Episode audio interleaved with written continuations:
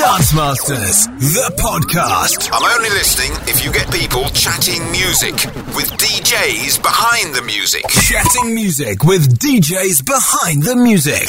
Tonight's guest is no stranger to radio, with amongst others an eight year stint at Radio 1 with his legendary Love Groove dance party.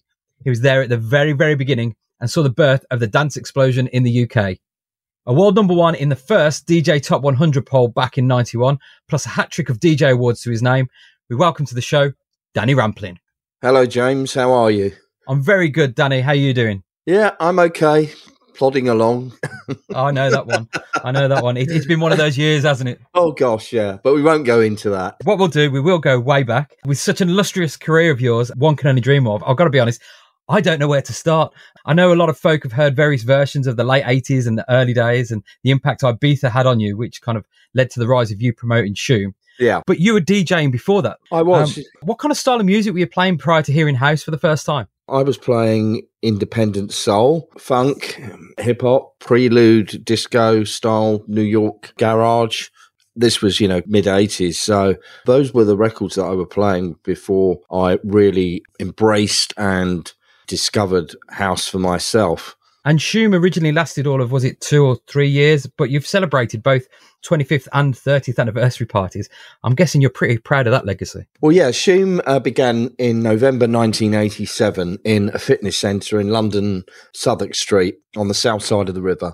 And it was a one nighter and it ran for two years tail end of 89, we closed Shoom and um, moved on to other things. But more recently, reignited the Shoom brand. Nearly every year we put on Shoom events. We haven't had one in the last year for obvious reasons, but um, the Shoom identity is not just a complete trip down memory lane and nostalgia. And this is about new music, new DJs. And that was the ethos of Shoom at the beginning. It was a revolutionary new sound of acid and house music, the style of Balearic, and everything was so new. So we continue that with new music, new talent, combined with the icons and legends of the scene. Do you think you will go for a 40th anniversary party? Well, I hope we're still alive for that one. Don't we all? yeah, 40 years, goodness me. Well, we did a 30th anniversary. That was at um, Bankside Vaults. So I suppose the 35th may be coming up some point soon. But yeah, time flies when you're having fun. And it's been great since the beginning of the scene. And can't wait to get back out and start playing music again and having interaction with people and interaction with the audience and dancing and celebrating life and music. Everybody we're speaking to is absolutely itching to get back out. Um, but as well as DJing, how did the transition to you being a radio presenter happen? Well, I was on Kiss FM when it began. It was Pirate Station in London. I got a show at two in the morning on a Tuesday night. There was probably about five listeners at the time and progressed from there, really. And you certainly did progress. I mean, moving up to Radio One, looking back, the Love Groove Dance Party Show, it just set a precedent for all dance music shows that followed. And I've got to say, it was certainly a catalyst for this show. Is that something you'd like to look at revisiting? Through this crisis, since last April, I have produced a monthly show, LGDP podcast, which can be found on my Danny Rampling Mixcloud. So there's a number of shows up there and I'm developing it further. It's monthly. It's been well received and people are glad to have it back. And it's brought a lot of joy to people in isolation and so on. For me personally, it's been a good way of channeling energy through the music and that outlet through radio, as we know. So um, I'm really happy. It's taken me years to actually consider doing another Love Groove Dance Party radio show, but there's a series of them and it's going to continue. I know you're a big collector of records, and a while back you diversified your DJ style from kind of your funkier, well-known sound, uh, as it's been described, to a little bit more Euro. Was that to appeal to a wider audience, or so you could play a bigger selection of the music you love? At that time in the '90s, I used to hang out on the inside of space, not the uh, terrace outside, it melting in the sunshine. Inside was dark industrial techno and trance, the beginnings of trance, German trance, hard, fast. And that's what really inspired me. And that's where the Euro mixes came from. And also my trips to India and Thailand.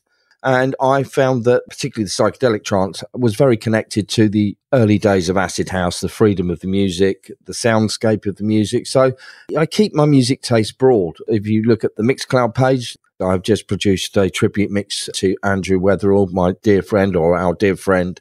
And that's a four hour, 45 minute mix. It could have gone on for 10 hours and it's a complete tribute to Andrew with love from my heart and everybody. I'm going to go and check that out after the show, actually, because uh, that sounds right up my street. A while ago, you hung up your headphones before being pulled back to the dark side. What happened there? The dark side. oh, it's uh, it's many years ago now. In the creative industries, we have our ups and downs in in our careers, and I got restless and I wanted to do something else and I became a father. Stepped out of the scene for a couple of years and I've returned. And over the last 12 years, I've enjoyed it more than ever.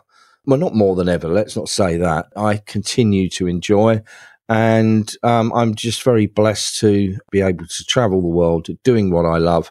I have enormous gratitude for my career and having an audience to play to. Without the audience, you know, there, there's nothing. I'm glad that I have come back. But that was, you know, that was in 2009, I believe. And we're glad you did. I mean, you will always be ingrained in pop culture with a name check in the classic movie Human Traffic and committed to wax on Armand Van Helden's Ghandi Khan. What would you say is your biggest accolade to date? Danny who? Danny who, love? you know exactly what I'm talking about. Human Traffic, The Streets, and Armand Van Helden. Yeah, you've got those three there. Uh, biggest accolade creating Shoom, being a figurehead at the start of the scene and shaping the early scene. Of course, um, my radio career from a late night shift to a primetime Saturday night show with millions of listeners internationally with the Love Groove Dance Party on Radio 1. I mean, that was at the time the ultimate. The Love Groove Dance Party was the show that got people ready to go out and have a great night all over the country and for that matter across the world. And i'm just very proud that i achieved that. So i think that's one of my greatest accolades. Of all the gigs that you've done over the time have you heard someone play a set that you thought was overly impressive? Or do you have a favorite dj of all time? Favorite all-time djs definitely frankie knuckles. Um, his legacy is eternal. Frankie knuckles definitely. Bless his soul. It's quite interesting because doing this show, we ask a lot of DJs who their favorite is. And Frankie Knuckles seems to be coming up time and time and time again from a broad spectrum of different DJs who yeah. play different genres. Frankie Knuckles is just right up there. Well, that's the thing. We wouldn't have this scene without Frankie and others, and Larry Levan and Ron Hardy, Marshall Jefferson, and um, DJ Pierre. That's where the music began in America. And it was transported to Europe. We took the music and shaped it into the scene that we have today. So, with that in mind, looking at the scene today, is there anyone new that you've heard recently or someone that's coming up through the ranks? Yeah, there's DJ from London, Dom James. He's very good. I like his style. He's techno DJ and producer. He plays house as well. At this point in the show, we have a feature called What's in Your Box. It's where we ask our guests musically what makes you tick. So, Danny, is there a signature record or a go-to tune that pretty much defines your sound or one that's in your box that wouldn't leave your box or you would go to? It's nothing in the box at the moment. Well, no. Humour me. Humour me. oh, uh, definitely. Again, there's quite a few new versions of Frankie Knuckles' Your Love. And that never fails to hit the spot and ignite the dance floor. It's an all time classic. The updated mixes from Alan Dixon and Kolsch are outstanding and they bring the original into the present. And I, I think, uh, you know, nearly every set I may play versions of Your Love. For me personally, I think it's one of the ultimate, ultimate house tracks of all time. I love that. I really, really do. Because you talk about it with such passion. There's a degree of ownership over that track. It really does mean something to you. It kind of really resonates with you by the sound of things. Well, exactly. It always reminds me of the early scene and will always remind me forever of Frankie. Can you remember way back when, a very young Danny, first pay packet or first bit of pocket money, and he went out and he bought his first record? Can you remember what it was? What was the first record? Well, the first credible record was Tamla Motown's The Supremes Stoned Love. No, I don't but- want your first credible record. what was the first record I bought? I think maybe it was a um, one of those compilation LPs that had a load of cover versions on. or or T Rex. It could have been a T Rex record. There used to be a record store directly around the corner from where I grew up, so it was fascinating. I'd go there and browse records and listen to music in the record shop at a very very young age. I'd go to the record store with my aunt or with my mother, and and you know I'd buy the odd record, the odd single, and that's where it really began. A friend of mine Tony Cox, who lived in uh, the same street. When I got into teenage years, he became a mobile DJ at 14 and had all the flashing lights and the kit. And I was mesmerized by that and how he was doing that at 14. So he had a, an influence on me. And I, I really want to do this also. And I used to open the window and play the music loud so people walking past in the summer could hear what records I was playing. I'll tell you how I started my radio career. It wasn't Yeah. radio. I had a CB, a CB radio. Oh, yeah. I put an elastic band around the receiver so the mic was constantly on, and then put that next to my double cassette player and just sat there playing songs and talking in between them. so you created your own radio show on CB Radio. Brilliant. Yeah, I must have really, really annoyed all the drivers. Were you DJ 10 4? Yeah, that was it. 10 4, 10 4. Two step, two step. There you go.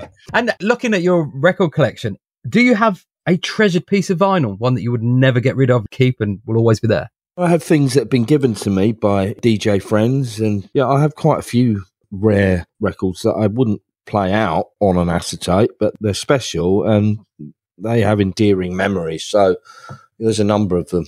Does Danny have a secret guilty pleasure track?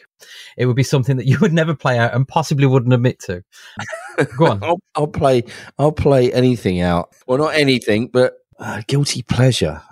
So I can't think of anything off the top of my head. I'm I'll leave that sorry, one with sorry, you. Sorry I'll- to be a fun stopper. No, no, no. I'll tell you what. Some people find that quite a difficult question. Some people choose to not answer it for, for very good reason.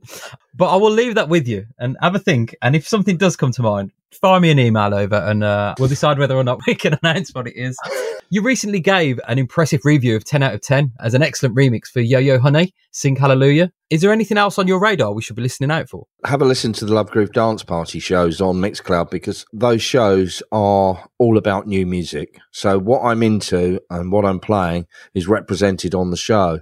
I spend hours going through promos. I buy a lot of music and that's all presented on the LGDP shows. So the best of the best of what Danny Rampling's feeling at the moment. Check it out on Mixcloud, yeah? Yeah. And what's coming up next in the world of Danny Ramplin, especially now the world's opening up again? Right, new Love Groove Dance Party show on uh, Saturday or Sunday this week. I have a booking in Liverpool on the 29th of May with Jon Pleased Wimmin and uh, Sonic and some others. So that's that's the first gig. Up on the roof in Brixton with Alfredo and others. This is their Balearic summer party. That's Saturday, July the 3rd. That's sold out. Clockwork Orange in Brighton and Chelmsford Racecourse coming up in September, August and September. So, yeah, there's bookings coming in, and fingers crossed we can get back out there, have a party, play music, do what we love. Sounds good to me. Danny, thanks for chatting to us on the show tonight. I really appreciate it. It's been good to chew the fat and catch up and find out a little bit about what's going on in your world. Yeah, my pleasure, James. So, if you've liked what you've heard and you fancy adding some tunes into the mix, check out the full two hour show with an exclusive mix from tonight's guest at unionjackdance.co.uk. Thanks for listening. Join us back here next Friday on Dance Masters and don't forget to hit the link to subscribe.